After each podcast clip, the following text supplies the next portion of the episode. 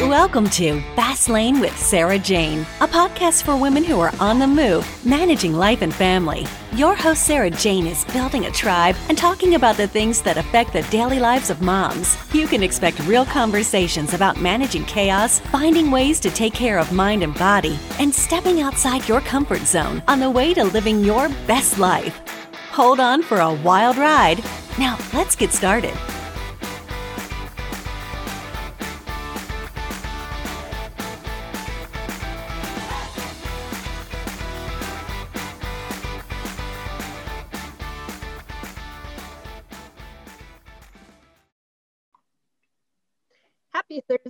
You are in the fast lane with Sarah Jane, and we have a repeat guest today. Brian Heinz is back because he was just so popular uh, with the last podcast that I got a lot of people who sent me questions that they wanted me to ask. So we are here today to get back in. We're going to jump right back into things. So if you haven't listened to the first uh, podcast with Brian, just stop right now and go listen to it and then come back to this one. no, we'll catch you up. So, Brian and I last time spoke about uh, Brian was addicted to alcohol and he is not anymore. He changed his life. And so, our focus today is how it how his life changed after okay so welcome back thank you for having me Yes. Okay. So after you stopped drinking, did you need to isolate yourself from other people? Well, I was actually um, living out of state. So I was living in Des Moines for a job. So it was tough because it was just me. So I did, you know, stay in my apartment for a while because, you know, when it's just you and you get bored, like boredom is like a bad you know bad idea especially when you're an addict or an alcohol you know or whatever. But i mean i wouldn't say that i like locked myself in but i was very like self-conscious about you know i would pick up food instead of go to the bar and eat you know what i mean? So mm-hmm. it was just like little you know conscious decisions about don't put yourself in bad situations you know? They there's a saying that i always read. It's like don't keep dancing with the devil and wonder why you're still in hell. Mm. I read that quote because I read through like recovery quotes every day, and that one always seems to pop up. But it, it is true. I mean, if you put yourself, you know, in a bad situation, you know, chances are you're gonna slip. But it wasn't anything crazy. Like I didn't have to handcuff myself to like my radiator or anything. well, that is good. So, did yeah, you feel yeah, like yeah. you had to isolate yourself from alcohol specifically? Is that why you were grabbing food and eating at home? Like you were just trying to stay away from all the things? Well, because I had done it in the past where I would take like 30 days off, just kind of like to prove to myself that I didn't have a problem. Which, if you're having to do that in the first place, I think it means that you have, mm-hmm. uh, you know, some backwards thinking. But I mean, for me, it never really seemed like it was, you know, a permanent thing because I had done it before. So like in my head, I'm like, well, I know I said like this is different this time, but is it going to be different? So like I just took myself out of the situations of like sitting at the bar and eating and being like, well, you know, cool, it's been 25 days. That's whatever. I'll try to get a different, you know. So just mm-hmm. out of sight, out of mind. Because if I was at home and there was no alcohol, like especially you know when I go out, I would sit at the bar and eat because it was just me. So then you know that whole like alcohol like rack right in front, you know what I mean? So it's just like just don't even look at it kind of thing. So then this is random and I'm going off script here, but like when you go to church, do you do church wine or do you do grape juice? Uh they do just juice at our church. All so they, don't, they don't yeah, they don't do the, They hand out like little pre-packaged ones and that's always been that way. So it's like a juice and a cracker, then you do both. So it's not it's not alcohol. So then everyone can do it. Okay, good. I didn't. I always wanted to when I was little, though. I was like, "Can I get some of that wine?" mm-hmm. You know, when you go with your grandparents and you're like, "Oh man, yeah," you know. Yeah. So. The little thimbleful. Yeah. Mm-hmm. All right. So afterwards, how did you get into social settings when you first um, got sober? Well, so I um it was October 25th. So that was the last, you know, the my sobriety date. Mm-hmm. And then there was a Vikings game, I believe like November 3rd. It was the Lion against the Lions in 2012. So it was my first game, like tailgate, like not drinking. So that I like threw myself right in the fire, you know, because that's all we used to do before, you know, get out, get there at 7 a.m., whatever. Um, it was funny too because a friend of mine that works for the Vikings, I would, I would always see him before the games, you know, like taught, and I would just be complete, you know, disaster. and I had to call him before the game because we had a mix up with something, and I was like, John, you know, and he's just like, dude, I can actually understand you. but I mean, you know, that was the first time, but like I've done stuff, you know, since then, like weddings. I went to Vegas. Um, you know, done stuff where, you know, drinking is like the centerpiece of it, really. Yeah. And I mean, Vegas and Vikings game. I mean, Vegas was the big test for me. Mm-hmm. And I stayed in a hotel. I stayed at Caesars by myself, and my other friends rented a house. And like just to be there alone and to, you know, have that, you know, willpower. I mean, it was a good thing though. It's it's good therapy to you know you can kind of like test yourself. I think it's important to do that. So you really didn't you have just, to isolate and you did not wait long i mean you waited eight days to get yeah, into a i wasn't gonna miss the vikings game. Come on. Wow. That's dedication. but i mean it, it really made me realize you know how you know those those events like checking those boxes off it was kind of like that maybe this is different. Because i don't really like to put the stake into like you know how people always mess up like I'm never gonna drink again. You know, they it's like holy crap. Like, how about you just don't drink today? Like, you know, when they say never again, like with anything, and then it you like put that unnecessary pressure on yourself. And I just I do that with you know other things sometimes. So like you're just like I can't ever do that again. Then it's like just use that you know 24 hour. That's a big thing in sobriety for me too. Is like be sober today. Like don't worry about tomorrow. Like it, mm-hmm. make sure you're sober today. So, did you become addicted to anything else after stopping alcohol? Well, it's funny because the old thing about AA is everyone smokes because they need, you know, they have smoke mm-hmm. breaks. So I, the first couple of months I went to AA, like I, I smoked like socially, just like because everyone else was doing it, but mm-hmm. I didn't pick up really anything. I mean, I always I drink caffeine, but I've always drank caffeine, so nothing really. No cigarettes didn't i mean it wasn't like i'd smoke by myself. It was like if i was at a meeting and like i'll have one just to give my brain a little you know get a little buzz. But um no i never no i don't think i ever really because that does happen a lot where you just trade one for the other. Yeah. Yeah. Like you didn't find another you didn't find a vice. Uh peanut m&ms I ate a lot of those. Really? So and yeah. But my new thing now is dark chocolate almonds. Like i can't get enough well at least you're healthy now because those are nuts. Yeah dark chocolate is good. It is.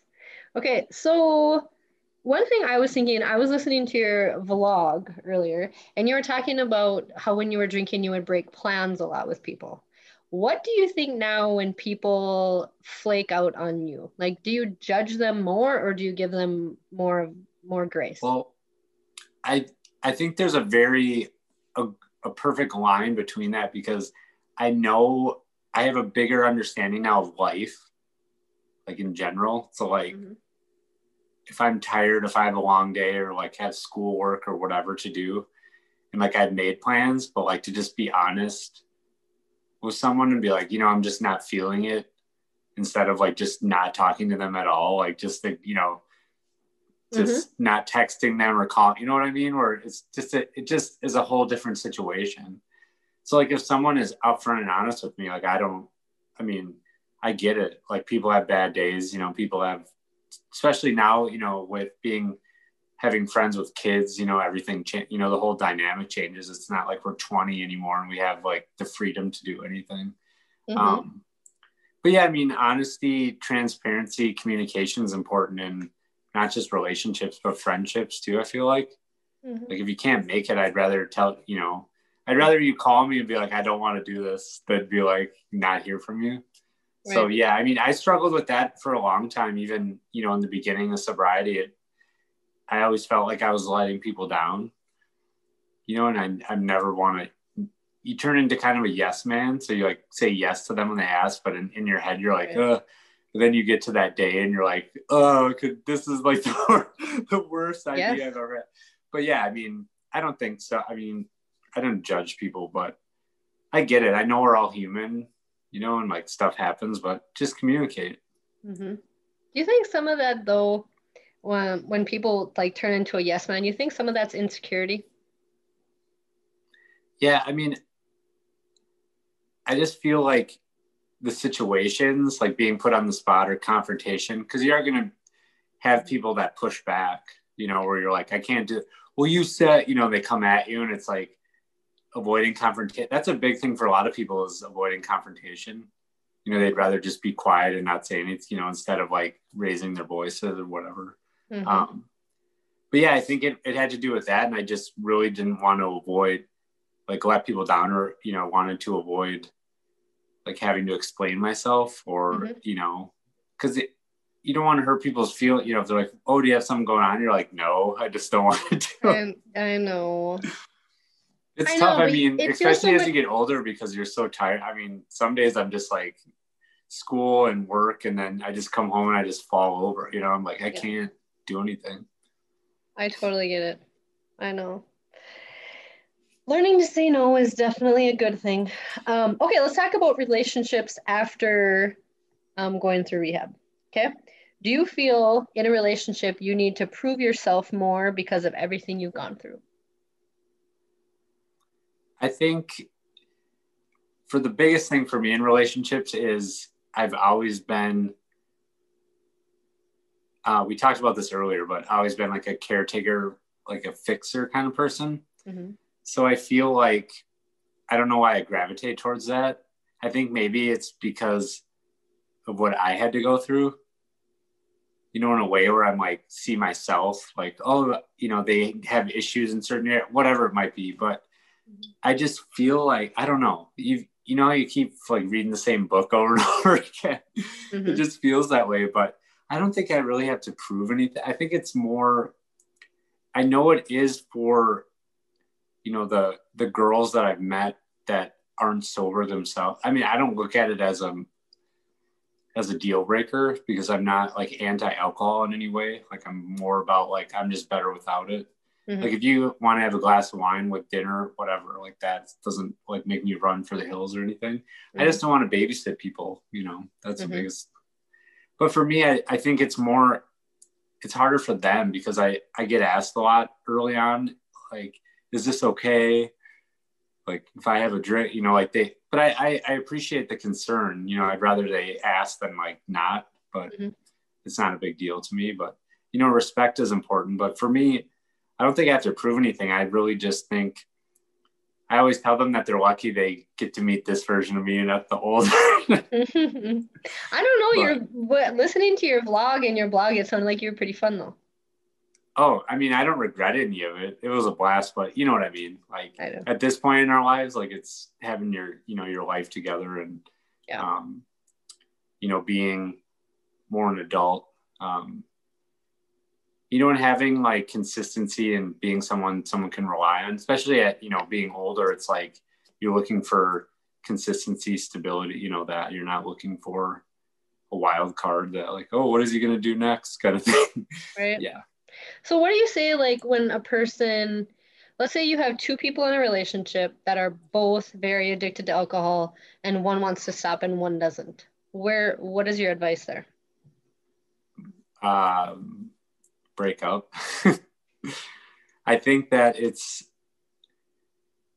okay. So for me, I've been in relationships before where it's been like, you know, all or nothing, you know, in this together kind of thing. But there's been compromises. So I understand little things like, hey, I need you here. You know, let's make this day this, day, you know, like little things. But like when you're doing something that impacts your life that much and that person isn't supporting you, like what on earth would make you think that it's the right person to be with? Mm-hmm. Because all that's going to do is railroad you from what you're trying to do. I mean, if that person doesn't stop and then it turns into like them resenting you, you resenting them, mm-hmm. them like bullying you. I mean, it all depends obviously on the personality of the people, but if they're bullying you and all of a sudden you're finding yourself drinking because you think you feel bad because I mean, you're just putting yourself in toxic situations like over and over again. Mm-hmm. And I think that um, it's funny because um, my relationship, like way back, so like through my drinking, a girl and I were on and off for like seven years. And when we broke up in 2012 in April, like me and her had a lot of fun, you know, like we partied and did all that, but she was definitely the one that had it together and I was not the one that had, you know, not even close. So it's it's funny that you brought that up because that's kind of how we were. Like I was, I lived my life like I was single, like all the time. And then she would be like, "Geez, you sure look like act like a guy that's single." And I'd be like, "Whatever," you know, you know what I mean? Like I didn't, and that's, I mean, but we kept going at, um, like you're, it's exactly what you're talking about though. We kept saying like, this time will be different. We have it together you know, and I'd be sober for 30 days and like me and her would be the happiest you ever been. But then that 31st day, I'd like go right back, you know. Mm-hmm. And eventually when we broke up in April, that's actually the last time we saw each other. We've talked a few times just to check in on each other, but see how, you know, because you always wish if you give that much time of your life to someone, like there's always going to be like, I hope you're doing well kind of thing. But, mm-hmm. um, so yeah, I mean, we broke up and then six months later was when I got sober.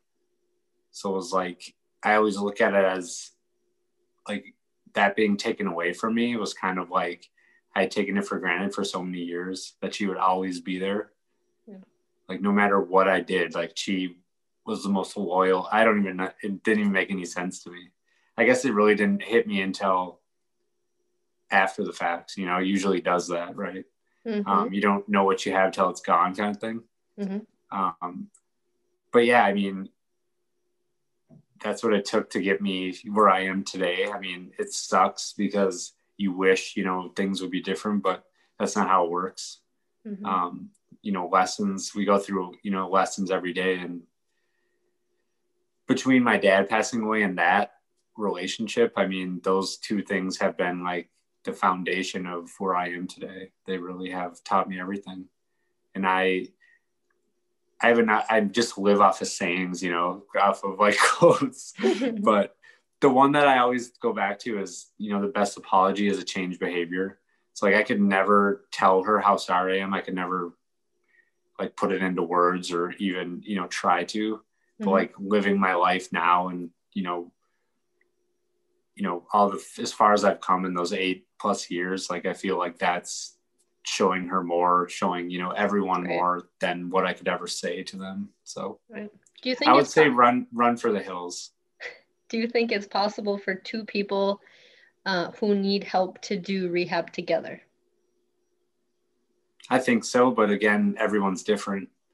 If you're you have to do it together but separately if that makes sense right like you can't yeah not go to the same meetings well that and you can't lean on someone to get you sober Right. Because my whole life uh, when I was drinking was, Brian, you're doing, you're getting a little crazy. You know, you need to slow down. You know, you need to do this, you need to do that. But in my mind, I was okay.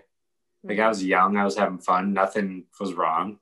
Mm-hmm. And it wasn't until I was 27 and I was the one that was like, all right, I need to stop. Because people can tell you this stuff all day. Like you need to, mm-hmm. but if you don't see a problem in yourself, right. like why would you want to fix something that isn't a problem? So do you think like when you are in a new relationship, it do you ever date anyone who is apprehensive that you will relapse?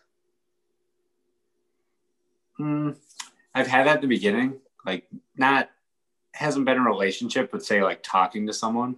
Mm-hmm and they're like, oh, another, you know, addict or alcoholic. You know, I dealt with this stuff like before. Mm-hmm. And I mean, I, I'm not to, it's not my job to convince them like either way. I'm just mm-hmm. like, hey, I've been sober, you know, eight plus years and, you know, I have a good support system. I do this, I do that. And I mean, it's really not my problem. If they're like, well, I can't do it, it's like, okay, well, let me hold the door for you. but I, I, I understand why though, because you know, we are a lot of us, you know, are a lot of things are based off our past experiences. So why wouldn't they be apprehensive? Like if they were, you know, emotionally, physically abused or, you know, whatever it is, like I get it. Like why would you want to get back into something like that? And it is everyone's different. And, you know, especially now it's like, you know, so many people have like say one thing, do another, um, hidden agendas kind of thing. So like, do you really know anyone anymore? Is kind of the, you know, really because mm-hmm. it's like you hear all these crazy stories about like I love this girl and then she ended up doing you know and it's like I love this guy and he ended up doing that and it's just like all so crazy so I mean I get it there's nothing wrong with with uh, looking out for yourself but I mean I'm gonna be open and honest about it I mean I like I have healthy alternatives to like bad days like I don't I've never never once like been walking home from work or whatever, been like, oh, I could go for a beer. Like that doesn't cross my really? mind. Because like I've come so far that it's it's harder to convince myself why I would have to drink opposed to why I don't have to. Mm-hmm. And with that, it's like, I mean, think of all the stuff that I've overcome and you know gotten to this point in my life. Like, why would I want to just?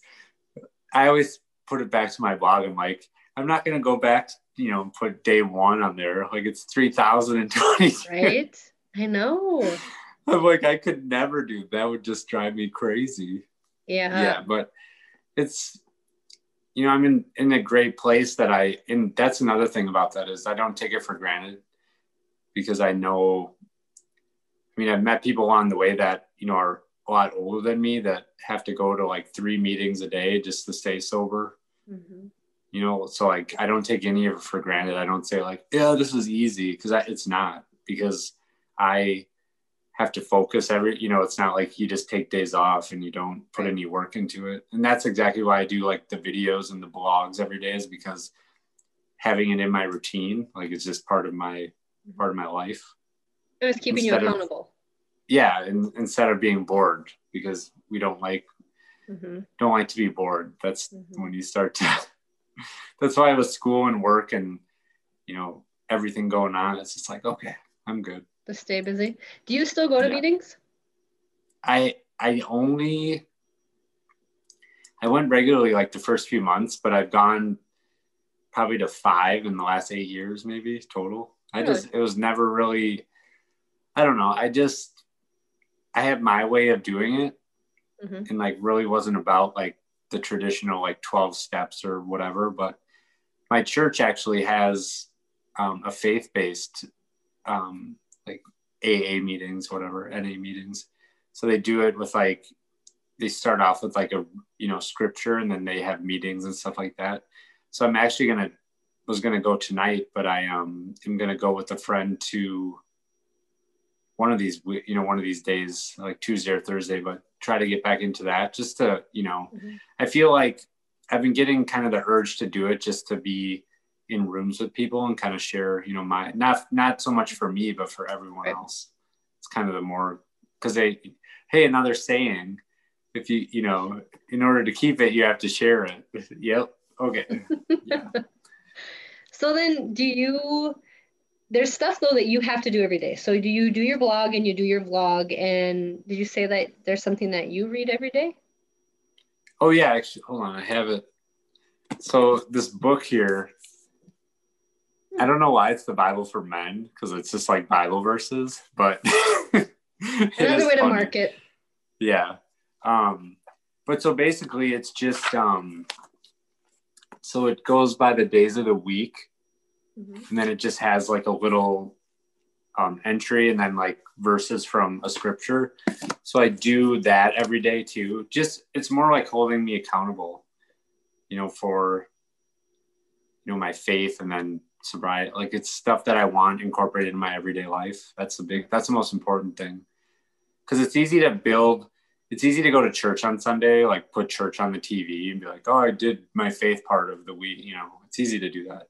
Um, and it's easy to you know build a foundation on faith and just like say that over and over again. But like to actually read you know parts of the bible every day of the week like that keeps you you know keeps me like faith based i guess you could say you know like and it's funny too because they're all numbered but you know by the days but sometimes I'll flip it open to the day and it'll be like exactly what I'm going through. And I'm like, this is so weird, you know, just it's weird. Wow. It's like be patient or like let it go or move on, you know, whatever it is. It's like mm-hmm. always but you have the moment where you're like, what's going on here?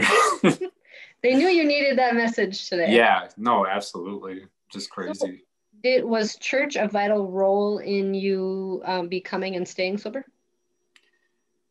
Well, not so much in getting sober. So I started dating a girl um, after I got sober. Then in March of the next year, she had already gone to Eagle Brook and had invited me with her and her family to go. So I had never, I had went there in 2006 when my dad passed away, but I didn't really, I really wasn't, you know, I was, not during church, but you know what I mean.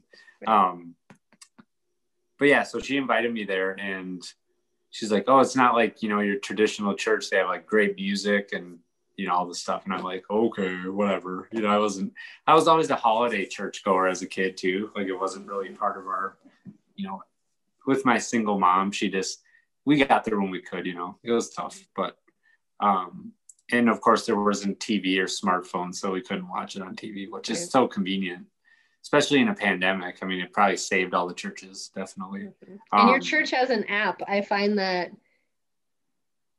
Oh yeah, crazy. Like that's yeah. insane to me. And um, I think I'm gonna put a link to your church because I have enjoyed uh, following them. I have I have liked them. Eagle Brook. Oh yeah, they're great. Um, so yeah, we went there and you know it was great and so I've been going ever since. So it's like eight years now, be eight years in March.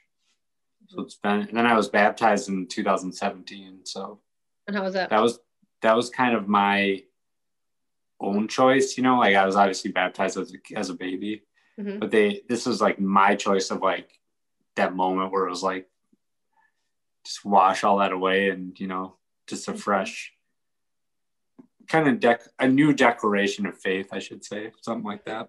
And did I wanted to, to godparents? Do huh? Did you have godparents then? Like, did you pick sponsors to be there when you had that done, or no? Uh, my family was there, but we didn't have to have anybody like that. But my um,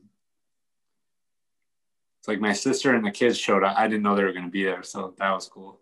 Mm-hmm. And her, my niece and nephew, so that was way to get me emotional when I watched it. oh, that's cool. Um, but no, it was great. You know, my two sisters and her husband, and you know, everyone was there. You know, it was it was great. Good.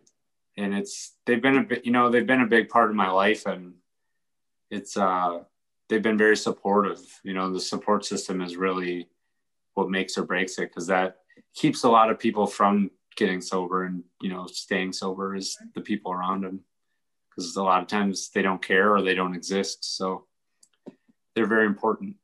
I mean, I love all those guys. You know, they they really always have had my back. You know, with that whatever I've done, good or bad, and that's I think it's important that they have your back. You know, both both scenarios because mm-hmm. it's easy to love someone when they're doing you know doing well, but when they're at their worst, it's that's when we gotta love them the hardest. You know. Absolutely. How about emotions? How did you, um, because a lot of times people drink to suppress emotions and they don't want to think about certain things. How did you handle the emotional roller coaster? Of like not being able to drink? Well, of like, if you weren't just, and, and maybe this doesn't apply to you because maybe you were drinking just for fun. You weren't drinking because you had a bad relationship or you had a bad job or you had a bad day. But a lot of times um, when people drink they drink because they're kind of in a funk and they want to feel better about life. So how did you like were you ever on an emotional roller coaster after that? Like because you couldn't suppress your emotions? It's funny because I just wrote about this not too long ago, but talking about the first 15 minutes, like that's what we're always chasing when we're using or drinking. It has nothing to do with the uh like the entire time. It's always that. So it was like, you know, it, it was a way of like I wasn't where I wanted to be in my life. So like that's kind of, you know, I thought I would be in a, you know, when you start to hit like 24, 25 and you're like, why, why isn't this stuff happening for me? And you kind of start to look around like, why is this person like married and has a good job? You know, you start to scroll the Facebook and you're like, everyone's happy but me, kind of thing, you know. But um, first of all, but are they? No, they're not. we know how the outtakes go. Yeah, no. But this is what I'm saying in the mindset back then. Yeah, yeah. Um, so that was that. But that first 15 minutes, so it's like I'm miserable like a long week at work that just terrible, whatever it is. And you get home and you drink those first couple of drinks and you get like the rosy cheeks and like you can start to just feel like the calm and like that 15 minutes of like, oh, you just, you know, when everyone's like, oh, I can't wait to get home and have a drink, you know, a glass of wine, a beer, mm-hmm. whatever it is. And for me, it was always chasing that, like getting home, just that my, but then like the hundred beers after that, like I wasn't chasing having that hangover the next day. I was chasing having that 15 minutes where I just it was almost like I was sitting there and then the 15 minutes you kind of like just float next to yourself and you're like, oh, okay, everything is good now. You know what I mean? So it was always like those 15 minutes was what it was all all about. And I think it's a great example because you know, everyone, and it's the same with using. It's like, oh, I'm chasing that high, and that high isn't like the whole time. Like you're chasing that 30 seconds or 90 seconds or what, you know what I mean? Like mm-hmm. it's not. I don't know. That's just how I put it. Was the 15 minutes, but I definitely did have emotions. I mean, it was all over, you know, like petty stuff. Like, why hasn't this happened for? Then, you know, it would get worse as I would drink more and I'd be more dramatic, like, oh, it's uh, the world, you know, just so stu- I mean, looking back, it's funny because, you know, I'm, I'm here now, but, oh, and I always think about my ex, so I'm like, how did she ever put? I mean, she must have really loved me to, to be there that many times, but, um, because drunk yeah, people I mean, can be a little much. Like I've told my family that before. Like they're all super annoying when they're drinking, and they yeah. did not appreciate that. But I mean, it was the truth. I mean, I just, I don't know. I would try to, you know, just be so over the top. And, you know, people would feed into it though back then because they were just like, yeah, you know, I'm like, yeah. And I thought it was so cool. But yeah, it's definitely, I always wish I was like followed around with the camera when I was younger. That would have been great. Mm-hmm. I could have probably made a movie off of it. But, um, were you emotional but, when you stopped or no? I think the thing about it is I got I allowed myself to be more emotional when I was sober. You know, I I always tell people that like every emotion we have, so like happiness, sadness, anger, whatever it is, like we if we're not experiencing all of them like in our lives, we're not, you know, living a full life. Mm-hmm. Like it's okay to cry, it's okay to be mad, it's okay to be happy. Like it's okay to be all those things. And I think it was like when my dad passed away, I'd never I didn't cry like the funeral, like nothing like that. I was trying, you know, just felt like I had to be strong for people. I don't know. I just didn't. And then it was like one random night, you know, year, a year or two later, whatever it was. And mm-hmm. I was just sitting at a friend's house, like drinking and like playing music on the computer. And then all of a sudden I just like lost it and cried for like an hour. You know, I don't know, you know, grieving hits us all different, but mm-hmm. um, but in recovery, I mean, I've allowed myself to be more emotional, which has really helped me, um, like clear my head. Because you know, you hold in like those really personal and emotional moments because it's easy mm-hmm. to not want to be judged and not, you know, want people to think like less of you. Because I, I had a big problem with like caring what people thought. I mean, I think everyone goes through that phase, yeah. just some longer than others. Yeah. And ever since I've been able to get into that like control what I can control thing, you know, not worry about what I can't control, not worry about what other people think. I think it's it's really helped me in that aspect of it, where I can just speak freely, and it's really come out in my my videos that I've done because, I mean, I just recently started doing it, and I was never really that comfortable with sharing. Like, it's easy to write it because it's like, oh, whatever, you know, I'm just writing it, not talking to anybody, but mm-hmm. to like open up, you know, and be that direct and honest about stuff like on video like it, it was intimidating at first i remember doing the first one and just being like here goes nothing but i wanted a different way to communicate with people because mm-hmm. i mean i'm one of the rare people especially my age that like likes to read because i know people don't like to read um they'd rather listen or you know and watch i mean that's kind of just a generational thing you know mm-hmm. but it's important just as many platforms as I can have to just, you know, let people know. My biggest thing is, you know, sometimes all it takes is one thing from one person, you know, to hear it and be like, oh, wow, that's what I needed to hear. Yeah. And I mean, for Especially me, because people like to watch and listen. Yeah. And it can be in anything though, but, you know, as long as this content keeps getting made, like the right person stumbles across it and, you know, it can change everything. And that's, mm-hmm that's really the goal in it all. I mean, everyone asks me that, like, you know, what inspires you to do it? And it's like, well, for me, it's good. Like, it's good therapy. It's good, um, you know, consistency and, um, like you said, accountability. But, you know, it's bigger than that. Like, it's more for everybody. Like, I, I talk to people and connect with people because I love like getting DMs from people and they're like, man, I've been sober like a hundred days, six, six weeks, you know two weeks two days.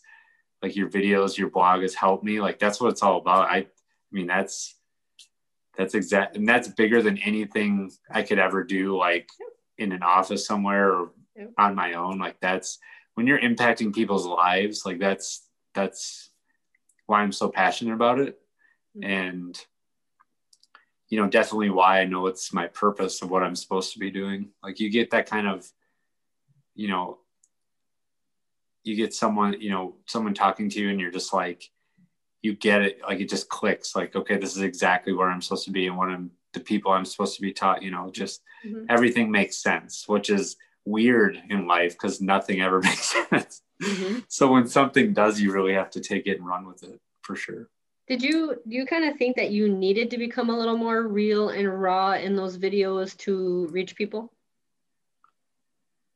yeah, I, I think it can really get um,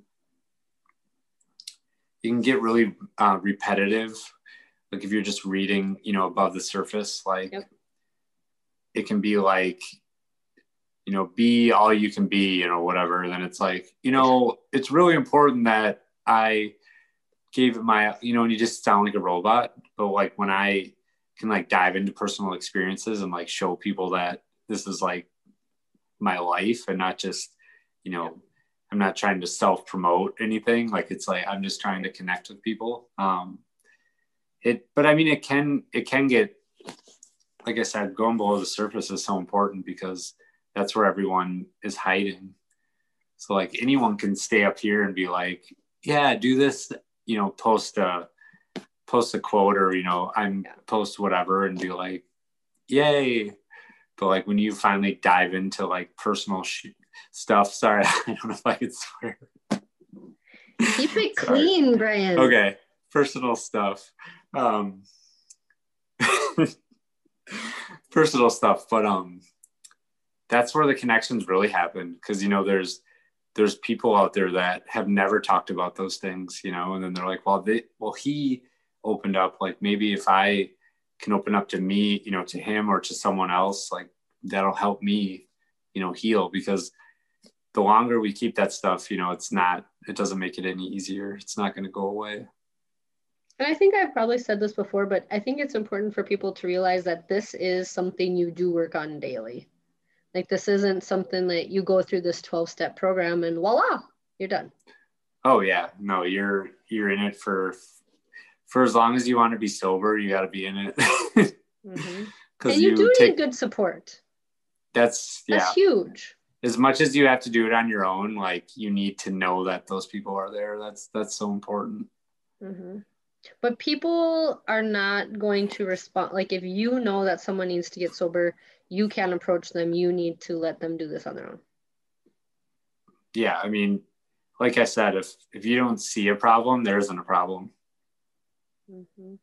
that's true. That that's how i was. I was like what are you talking about?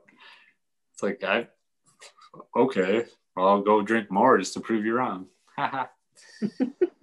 Ah, the thought process. the thought process is something. So then what what do you say to people then when they feel like they are faced with a lot of emotions where like where are you starting are people do you encourage them to i don't know and i'm i mean we all know like i'm not a um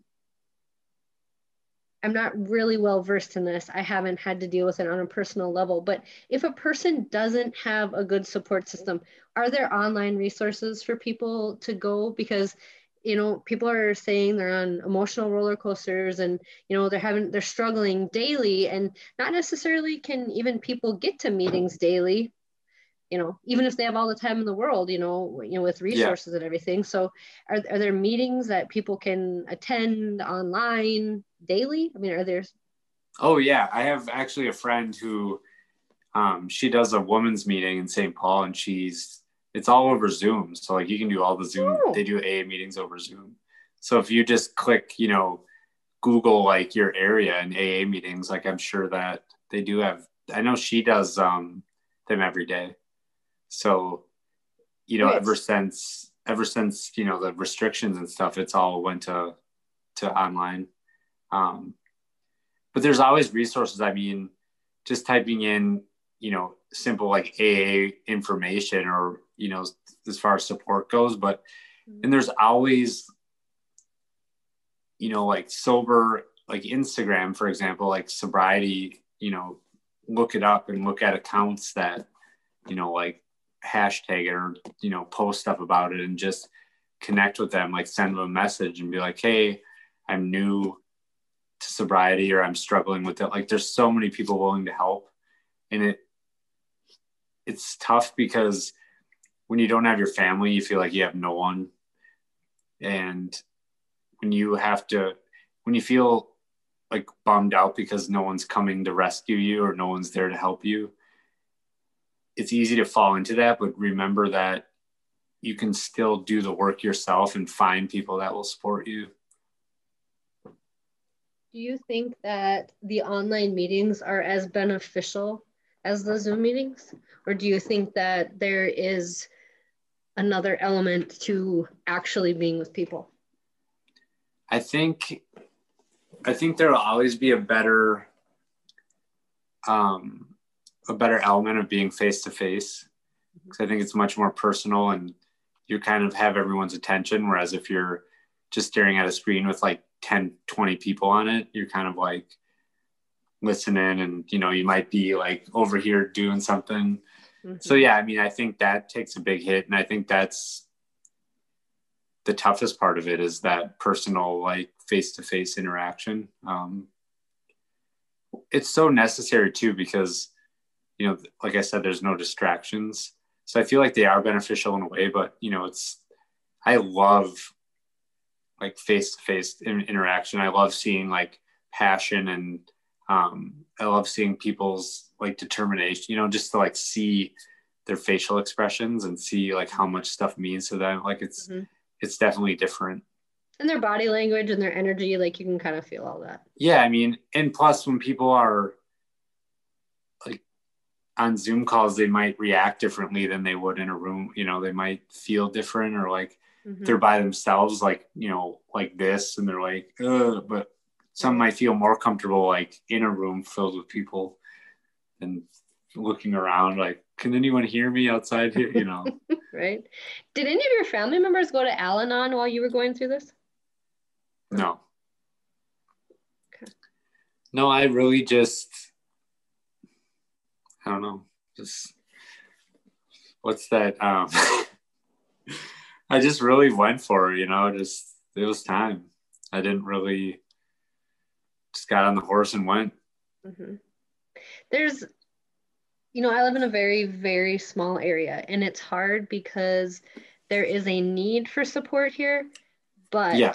people, um, they like to remain anonymous and not so much that I don't, I, I, and again, not speaking from experience, but I'm, I'm thinking that this is why, not necessarily that they don't want to go and share their story, but they don't want to be judged by other people because a friend of mine named Brian posted something one day that said, um, It's easy to be the lawyer in your own life and the judge for other people.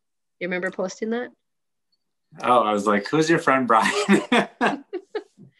And oh yeah, no, that that's that It's ridiculous. society. it does. Like, I, I really, really like that quote, but it's hard because even when people want to find help, sometimes you would hope that people are there to get help and to support people, but you know, at the end of the day, not always, maybe. I mean, hidden agendas.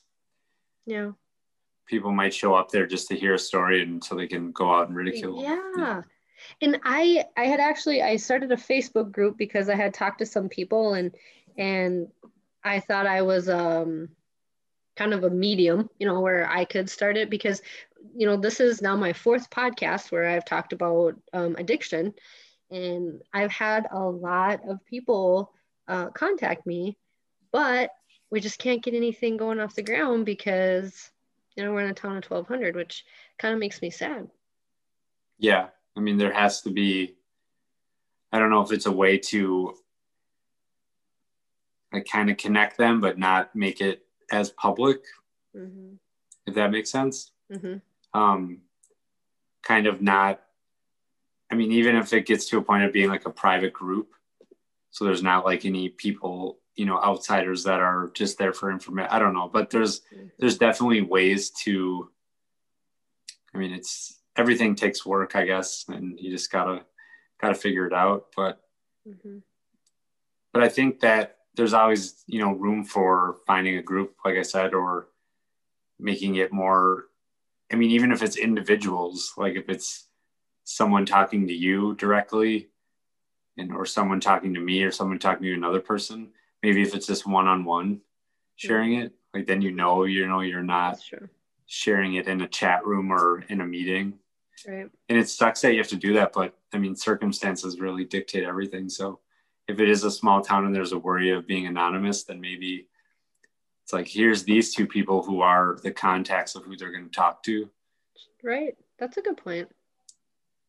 But and then is, you, you could even you know you could even share without the names of the people though but would would they figure it out right. if they were like this so and so they're like well that's jill of course you know someone Right. would know yeah Absolutely. Do you think that it'd be beneficial for an Al Anon person and an AA person to um, kind of join forces, or is that apples and oranges?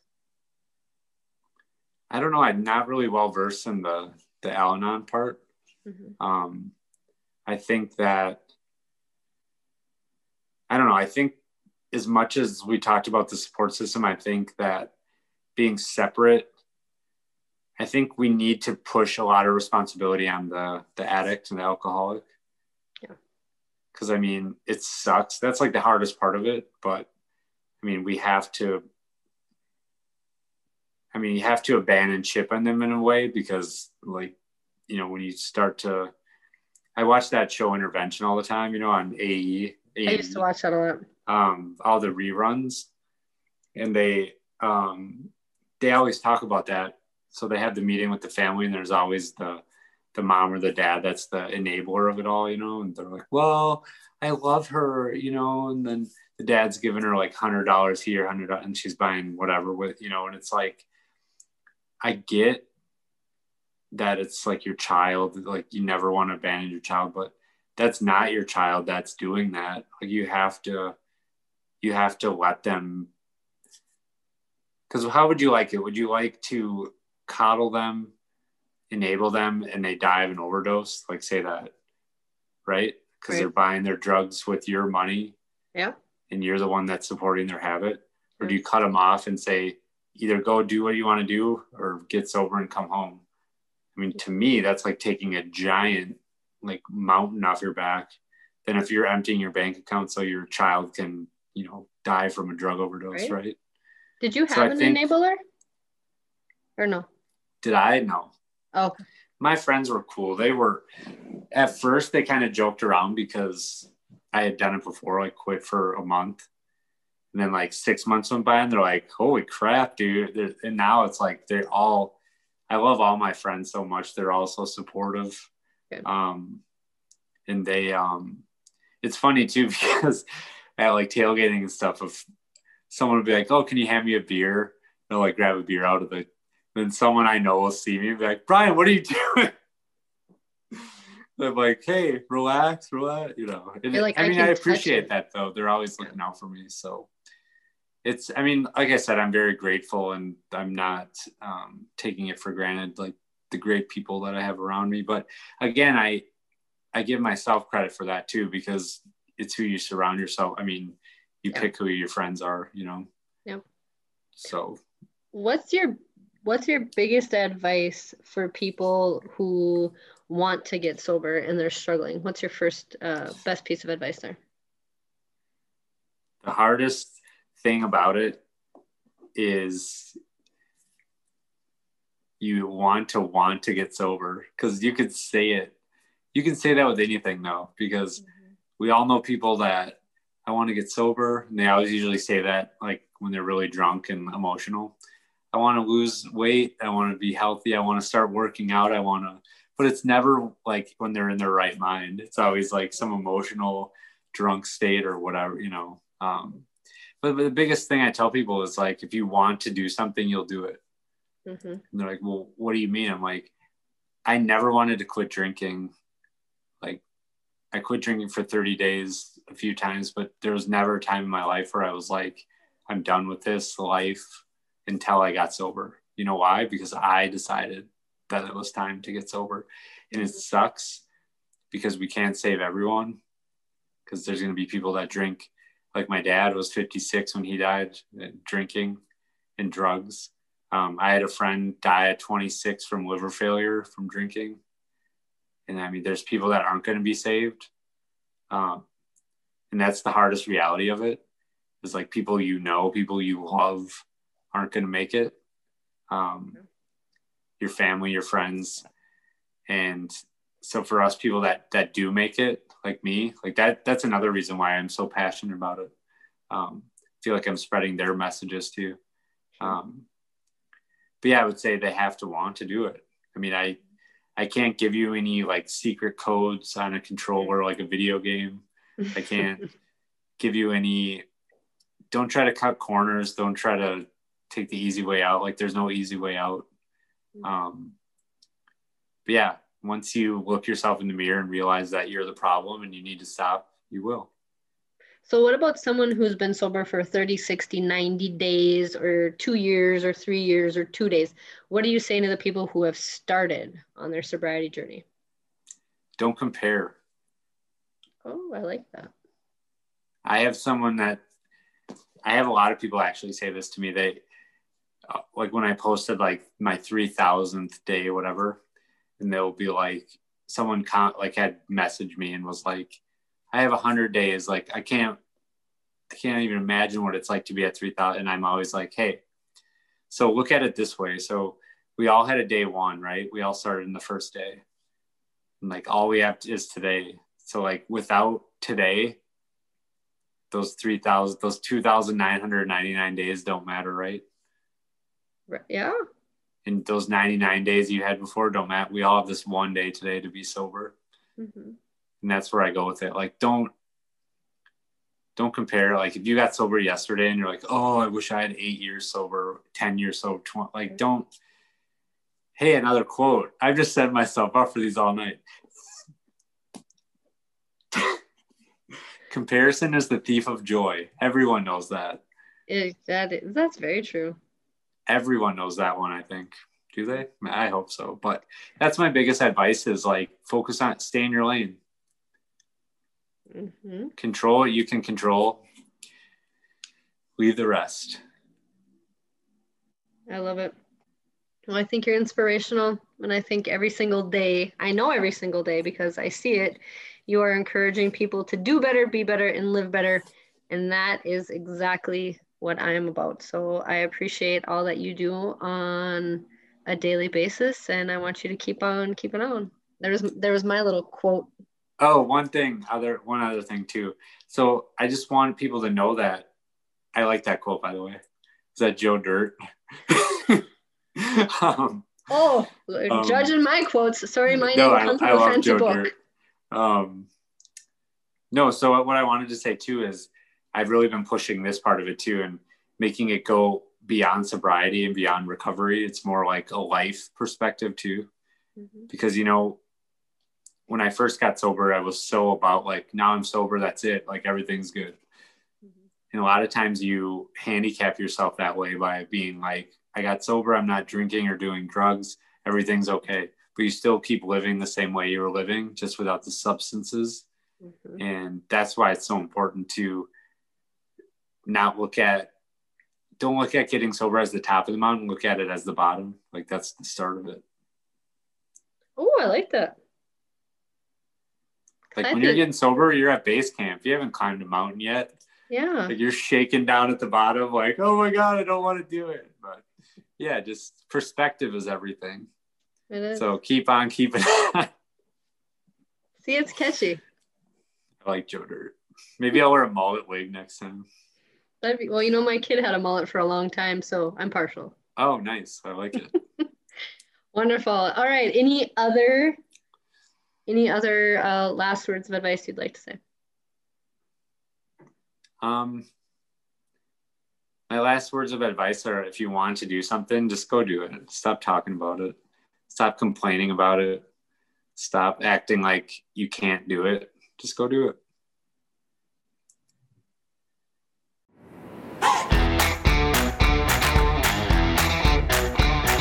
Thanks for listening to the Fast Lane with Sarah Jane podcast. If you like what you hear, share the podcast and hit the subscribe button so you get updates on all new episodes. And we truly love feedback, so ratings and reviews are appreciated.